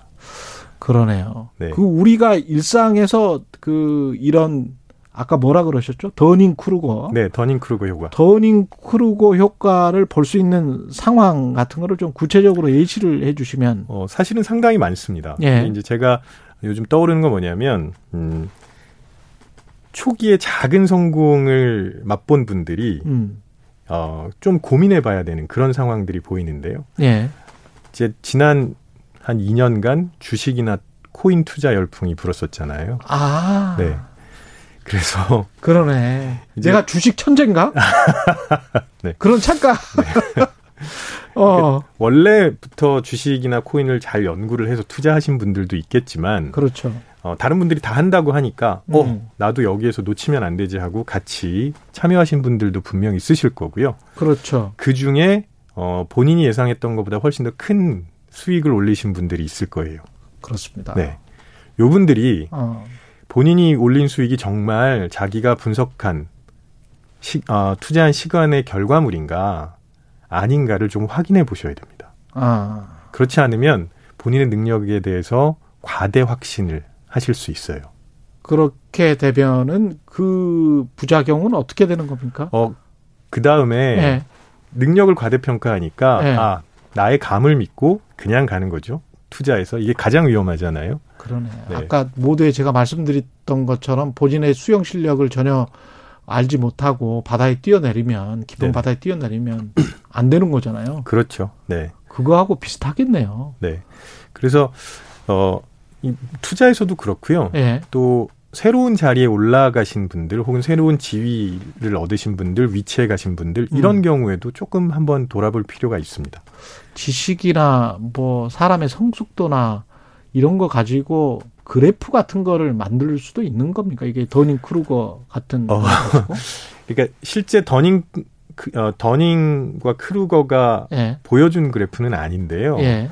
이 더닝 크루거 효과라고 검색을 해 보시면 재미있는 그래프가 나옵니다. 더닝 크루거 효과 그래프? 더닝 크루거 그래프? 네. 예. 그래서 검색을 한번 해보십시오, 지금. 네. 네. 인터넷 있으신 분들. 네. 네. 검색을 해보시면은 갑자기 이제 그래프가 피크를 보이다가 쭉 올라가다가 자신감이. 이거 자신감 상승 곡선? 네네네. 네. 그래서 갑자기 쭉 올라갔다가 확 떨어집니다. 확 떨어져. 네. 그 다음에 이제 완만하게 올라가서 고원을 이루게 되죠. 고원을 이루게 되는데 네네. 그 자신감이 확 올라갔었을 때랑 비슷한가요? 처음에? 개론을 들었었을 때 1학년생이랑? 네네네. 제가 보기에는 좀 비슷한데. 비슷한. 네. 여기서 구별을 해야 될 게 하나 있습니다. 이게 확신과 패기는 좀 구별해야 됩니다. 확신과 패기? 네. 그러니까 내가 무언가 새로운 분야에서 지식을 쌓아가면, 조금씩 얻어가면서 내가 이걸 잘할 수 있다는 그 용기 같은 게 생기거든요. 예. 그걸 패기라고 보통 표현을 하죠. 예. 그런 건 있어야 앞으로 계속 해 나갈 동력이 됩니다. 그렇죠. 그런데 여기에서 자신의 능력에 대해서 과도하게 확신을 가지면 그건 오히려 큰 패착이 되는 거죠. 이게 뭐 정치, 경제, 사회, 문화 다 해당이 되겠습니다. 어떤 실력을 쌓아가는 그 과정. 네네. 갑자기 그런 유학생 사이트에 그런 게 있었거든요. 석사를 따게 되면은 자신이 얼마나 무식한지를 알게 되고 네. 박사를 따게 되면 자신도 무식하지만 다른 박사분들도 그 정도 무식하겠구나. 이거를 알게 되는 게 박사라고 하더라고요. 네. 저도 예. 박사과정 유학 갔을 때 그런 비슷한 경험을 했습니다. 예. 제가 아는 게 너무 없는 것 같은 느낌이 확 예. 들어가지고 진짜 절망감에 빠졌었던 기억이 나네요. 저도 비슷한 경험이 많습니다. 야, 정말 무식하구나, 사람이. 저의 경우에 해당되는 건데 이렇게 근데 절망할 필요는 없는 거 아니에요? 네. 절망할 필요는 없고요. 예. 왜냐하면 이게 일반적으로 나타나는 현상이에요. 그러니까 모든 분들이 다 그렇진 않겠지만 예. 최소한 굉장히 많은 분들이 그렇다고 생각하시면 될 거라고 보고요. 그렇죠. 근데 여기서 중요한 건 근데 일단 절망감에 빠지면 자존심이 많이 상합니다. 그래서 이렇게 다시 올라가고 싶은 생각이 들거나 그런 힘이 생기거나 하는 게 조금 어렵습니다. 예. 그래서 이제 이 소위 말하는 비탈길을 올라와서 고원까지 가야 되는데 예. 그 과정이 생각보다 어려워서 거기서 포기하시는 분들이 많습니다. 네. 포기는 하지 말고 하지만 자신이 얼마나 무지한지를 깨닫고 겸손하게 행동을 해야 될 것 같은데. 네. 그게 첫 번째고요. 예. 그리고 제가 보기에는 이럴 때 특히 같은 길을 가는 동료가 있으면 예. 참 좋습니다. 서로 북돋워 주면서. 네. 뭐 네. 용기도 서로 줄 수 있지만 여기서 문제는 내가 진짜 제대로 알고 있는지 모르고 있는지를 모른다는 거잖아요. 그렇죠. 네. 그러면 그걸 깨우쳐 줄 수 있는 동료가 같이 가고 있으면 다른 관점에서 네. 서로 도움이 되겠죠. 그러네요. 네. 네. 꼭 학문에서만 그럴 필요가 없는 게, 이런 게 중요한 게 아니고, 우리 인생에서 굉장히 중요하겠네요. 네. 경영하시는 분들도 굉장히 중요할 것 같고. 네, 그래서 항상 그 귀를 열어야 된다라는 게 결국은 이것과도 연결이 된다고 보는데, 예. 잘못하면 한 분야에서 오랫동안 전문적인 지식이나 기술을 쌓은 분들이 그 소위 말하는 확증 편향이라는 거에 빠질 수 있거든요. 그렇겠습니다. 네. 네. 그래서 내가 아는 것들이 너무 많기 때문에 난 다 안다. 이렇게 가기 시작하면 주변에서 들리는 얘기는 안 들립니다. 그러네요. 네. 예. 그리고 오히려 전문가분들이랄지 이런 분들이 더 사람들의 말을 들어야 된다. 네, 맞습니다. 주변 사람들의 네, 말을. 네. 정치나 경영이나 행정이나 의사결정하시는 분들은 실수를 줄이기 위해서 네. 이런 효과 때문에 나타나는 실수를 줄이기 위해서 어떻게 해야 됩니까? 일단 굉장히 비판적으로 내가 뭘 알고 있는지부터 확인하셔야 됩니다. 자기 자신에 관해서. 네네. 그게 확인이 안 되면 그 다음 단계로 나아갈 수 없거든요. 예. 그래서 이걸 제가 간단하게 표현해 보면 예. 내가 뭘 모르는지 확인하는 게 첫 번째고요. 내가 뭘 모르는지. 네. 의사결정을 하기 위해서. 그렇죠. 예. 모르는 게 있으면 모른다고 인정하셔야 됩니다. 모른다. 가르쳐주라. 네. 예. 두 번째가 되게 어렵습니다. 모른다고 인정하는 게. 모른다고 인정하는 거. 네. 왜냐하면 기자님도 예. 그 후배 기자들한테 질문을 그렇지. 받았을 때. 모른다는 거를 인정하는 게 쉽지 않죠. 네. 네, 쉽지 않죠. 네. 약간 부끄럽잖아요. 네네. 그런데 네. 누구나 모든 걸 다 알 수는 없습니다. 그럼요. 그러니까 모르는 게 전혀 이상한 게 아니기 때문에 모른다는 걸 인정하면 그 다음부터는 자연스럽게 귀를 열어도 전혀 불편함이 없는 거죠. 그렇죠. 아 모르는데 좀 가르쳐줘. 네네. 그리고 그런 CEO나 혹은 그런 선배들이 훨씬 더 좋은 평가를 받는 건 너무 당연한 얘기입니다. 그렇겠습니다. 네. 오히려 그렇게 나오는 게 낫겠네요. 네, 네. 자기가 잘 모르면서 자꾸 판단하거나 가르치려고 들지 말고. 네. 예. 그게 또 대화일 수도 있겠습니다. 네, 그렇습니다. 민주주의일 수도 있을 것 같고. 아, 오늘 쭉 가다 보니까 다 결론 나왔네요. 예. 뉴스는 쉽니다. 여기까지 하겠습니다. 네. 경남대학교 심리학과 김태훈 교수였습니다. 고맙습니다. 고맙습니다. 예, KBS 1라디오 최경영의 최강시사 듣고 계신 지금 시각 8시 44분입니다.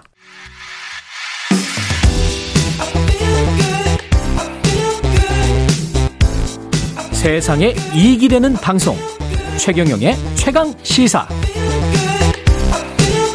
네, 어느새 시청률 13%를 넘겨 화제를 모으고 있는 드라마 이상한 변호사 우영우. 드라마 속 주인공이 자폐 스펙트럼 장애를 가지고 있는 동시에 천재적인 기억력을 가진 주인공 변호사입니다. 예. 다양한 사건을 해결하면서 매 화마다 재미와 감동을 주고 있는데요. 이 자폐 스펙트럼 장애도 이제 사람들에게 익숙해졌습니다. 이 드라마 덕분에. 드라마 이상한 변호사 우영우의 자문을 맡은 분이 계세요. 김병건 나사렛대학교 유아특수교육과 교수 연결돼 있습니다. 안녕하세요, 교수님. 네, 안녕하세요. 예, 그 우영우 이 변호사의 자폐 스펙트럼 장애 때문에 아주 이제 사람들이 잘 알게 되긴 했는데, 네네. 자폐 스펙트럼 장애라는 게 뭔지 일단 정의부터 해주십시오. 아, 네. 그 자폐 스펙트럼 장애라고 하는 것은 그 사회적인 상호작용의 장애라든지 언어적 혹은 비언어적 의사소통 장애, 그리고 상동행동적인 행동, 그다음에 제한적 관심을 특징으로 하는 장애입니다. 그리고 대개는 3세 이전에 또는 다른 또래상의 발달상의 차이점을 이제 발견할 수가 있는데, 네. 예를 들면 지능이라든지 자조기능이 상대적으로 양호한 일부 아이들 같은 경우에는 이제 그 3세가 아니라 학령기가 되어서 그 진단을 받기도 하고요.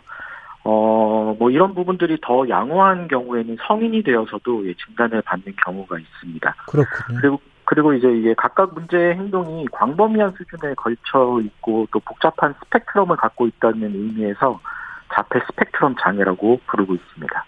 지금 우영우 변호사가 가지고 있는 이 자폐 스펙트럼 장애는 아까 말씀하신 상호작용 장애를 할지 뭐 이런 분류를 해놓은 거 있지 않습니까? 거기에서 뭐를 지금 보여주는 거예요? 사실 뭐를 보여준다라고 말씀드리기가 굉장히 좀 힘들 것 같아요. 왜냐하면 예전에는 이제 자폐에 대해서 이제 범주적인 접근을 했습니다. 예를 들면은 뭐 아스퍼거 장애다, 레트 장애다 이렇게 범주적인 접근을 했는데 이제 이게 시간이 지나면서 이 범주적인 접근이라고 하는 것이 자폐를 이제 진단을 하기에 무리가 있다라고 해서 스펙트럼 차원으로 이제 그것을 옮겨놨거든요. 그렇기 때문에 그 자폐라고 하더라도 같은 모습을 보이지 않고 굉장히 다른 모습을 보일 수가 있습니다. 그래서 우영우가 이러한 측면이 있다라는 것을 정형적으로 이렇게 묘사하기는 조금 뭐 힘든 상황은 있을 것 같습니다. 그러니까 주황색도 있고 뭐 파란색도 약간 섞여 있고 뭐 이렇게 되는 거군요, 이게. 네. 그러니까 예를 들면은 그 기존의 그 자폐 범주로 봤을 때는 아스퍼거로 치면은 아스퍼거의 그 고기능적인 그러한 뭐 특징이라든지 이런 것들로 이제 진단을 했는데 살펴보니까 그게 아닌 또 다른 부분들 뭐 기능이 떨어지는 부분들도 같이 공존을 해서 나타나는 그런 경향이 있었죠. 그래서 이 범주적으로 접근을 하면은 좀 무리가 있겠다라고 해서 DSM-5로 이제 바뀌면서 자폐 스펙트럼이라는 그 연결선상 차원에서 보는 그 차원의 틀로 자폐를 바라보는 관점이 바뀌었습니다. 그 극중의 주인공 우영우는 서번트 증후군은 있는 거 아니에요? 그렇죠. 네, 뭐 그렇게 볼 수가 있겠죠. 그냥 한 번 본 거는 절대 안 잊어버리는 거. 이런 거는 어떻게 보면 그 일반 사람들은 거의 뭐 이런 사람을 찾을 수는 없고 이게 뇌가 어떻게 돼서 이렇게 되는 거죠? 일단 서번트에 대해서 잠시 말씀을 드리자면은 사전적으로 정의를 한번 해보면은. 자폐나 지적장애 등을 가지고 있고 그다음에 사회성이 결여된 사람 중에서 의사소통이 지장이 없는 그 일부에서 드물게 나타나는 천재성을 의미합니다. 그렇군요. 그 말하자면은 천재성이란 이제 우영우처럼 이제 기억력이 뛰어난 사람도 있고 그뿐만 아니라 뭐 언어라든지 수학이라든지 예술이라든지 이렇게 다양한 분야에서 탁월한 재능을 보이는 경우를 이제 이야기하죠. 근데 통계적으로 보니까 제가 자폐 중에서 약 10% 정도가 여기에 해당된다고 하는 통계 자료를 본 적이 있습니다. 그렇군요.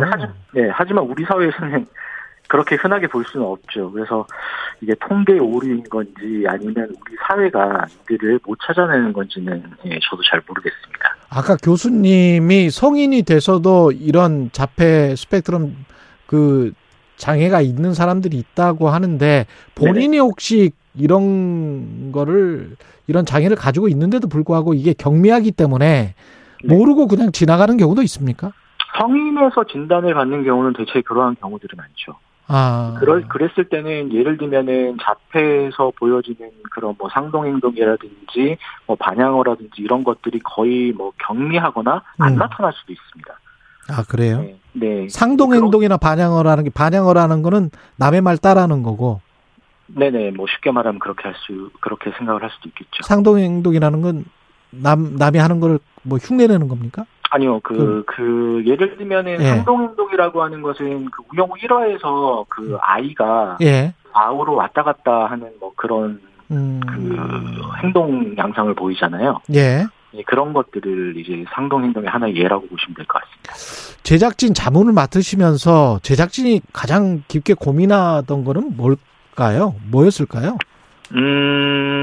일단은 지금 제가 작년 이맘때쯤 자문을 시작을 했으니까 거의 한 1년 동안 같이 작업을 했는데 그 작업을 하면서 가장 고민을 했던 부분들이 그 우영우라는 캐릭터의 디자인이었습니다. 우영우라는 캐릭터의 디자인? 네네.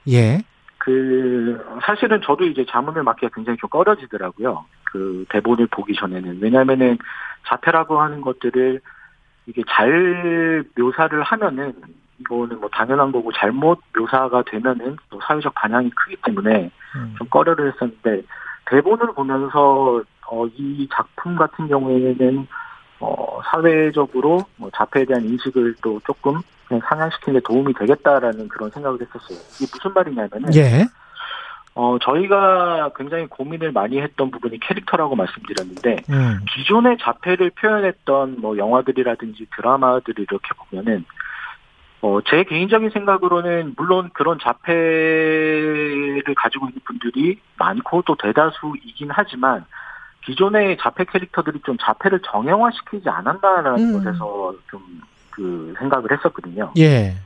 그러니까 기존의 자폐 표현된 것들은 예를 들면은 꼭 도움만 받아야 되고, 아, 이 사람들은 불편한 것만 있고, 이런 것들이 좀 많이 부각이 됐던 것 같아요. 예. 그래서 자폐라고 하는 것들은 그 스펙트럼이라는 진단명에서도 알 수 있다시피 꼭 그런 것만은 아니거든요.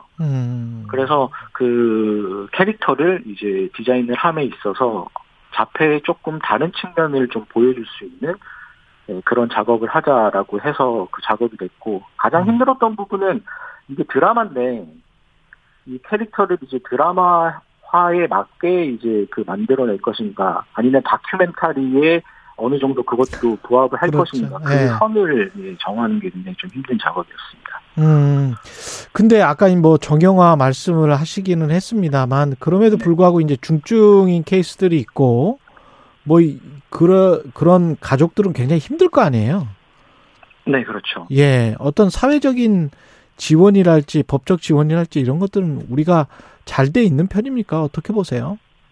사회적인 지원이라든지 법적 지원을 물론 이제 보는 관점에 따라서 다르게 생각을 할 수는 있겠지만, 저희가 아주 떨어진다라고는 저는 개인적으로는 생각을 하지 않습니다. 예. 그런데 문제는 뭐냐면은 개별적으로 봤을 때는 저희가 어떤 부분은 선진국보다 그 지원이라든지 법적 체계가 잘 되어 있는 부분도 있어요. 그런데 그게 시스템화로 들어왔을 때 과연 부모님들에게 이러한 좋은 프로그램, 좋은 그 법적인 지원이라든지 이런 것들이 체계적으로 혹은 그 잘 지원되고 있는가, 거기에선 좀 의문을 갖고 있긴 합니다. 네. 그런데 그런 지원보다 더 중요한 게 저는 이제 사회적 시선의 변화가 가장 중요하다라고 생각을 해요. 네. 네, 특수교육 측면에서 보면은 궁극적으로는 그러니까 자폐인들의 사회적 통합을 돕는 것이거든요. 네. 그래서 아무리 중재를 잘한다고 하더라도, 혹은 우영우처럼 아무리 재능이 있다고 하더라도 사회에서 받아들여지지 않으면 장애인들에게 아무리 최고의 지원을 한다 하더라도 그 효과는 반감될 것이라고 생각을 합니다. 그렇죠. 네, 극중에서도 보면 우영우는 서울대 로스쿨을 거의 만점으로 수석 졸업을 했음에도 불구하고 아무런 로펌에도 네, 그렇죠. 취업을 못했었죠. 네, 그렇죠. 예. 그리고 좀 더 현실적인 것을 말씀드리자면은, 몇 년 전에 그 장애 부모님들께서 특수학교 건립을 허가해달라고 무릎까지 꿇었던 일이 있었고요. 예. 지금도 많은 그 장애 부모님들께서 삭발을 하시면서 자신의 이야기를 들어주십사 거리로 나가고 계신 것이 지금의 현실입니다. 그래서 장애에 대한 지원으로 우리 장애인들이 한 걸음 앞으로 나아간다라고 해도 비장애인들이 한 걸음 뒤로 물러서면은 그것은 장애인들에게 심리적 거리가 그대로인 것이 아니라 오히려 상처로 돌아올 수 있을 것이라고 생각해요. 아. 그래서 그런 장면들이 이번 주에 방송된 우영우 7화가 제가 그러한 이야기를 좀 내포하고 있지 않나라는 그런 생각을 해봅니다. 예. 그래서 통계적 차이는 있겠지만 일반적으로 우리나라도 장애 유병률을 5%로 보고 있어요. 예. 그러나 사회적 통합의 관점에서 볼 때 이 5%의 장애인들이 피나는 노력을 해서 사회에 통합되는 것이 효과적일까요? 아니면 95% 대다수의 비장애인들이 이들을 사회적 이론으로 받아들이는 게 효과적일까요? 그렇습니다. 근데 제 생각에는 이 방향은 서로가 상대방을 보면서 한 발자국씩 다가가는 것이라고 생각을 합니다. 그래서 이런 것이 가능하기 위해서는 이제 장애를 다름에서 오는 차이로 인식하는 것이 아니라 다름에 대한 이해가 선행이 돼야 되겠죠. 알겠습니다. 그래서 시청자분들이 보실 때 우영우라는 드라마가 뭐 부족한 부분들도 있겠지만 이러한 부분에서 조금이나마 인식을 개선하는 데 도움을 주고 있는 것 같기도 합니다. 그래서 장애에 대한 지원 이런 것들도 충분히 고민을 해봐야 되겠지만 전체적인 틀에서 봤을 때는 예, 예. 그런 시선이라든지 이런 것들도. 김병건 나사렛대학교 유아특수교육과 교수였습니다. 고맙습니다. 네, 감사합니다.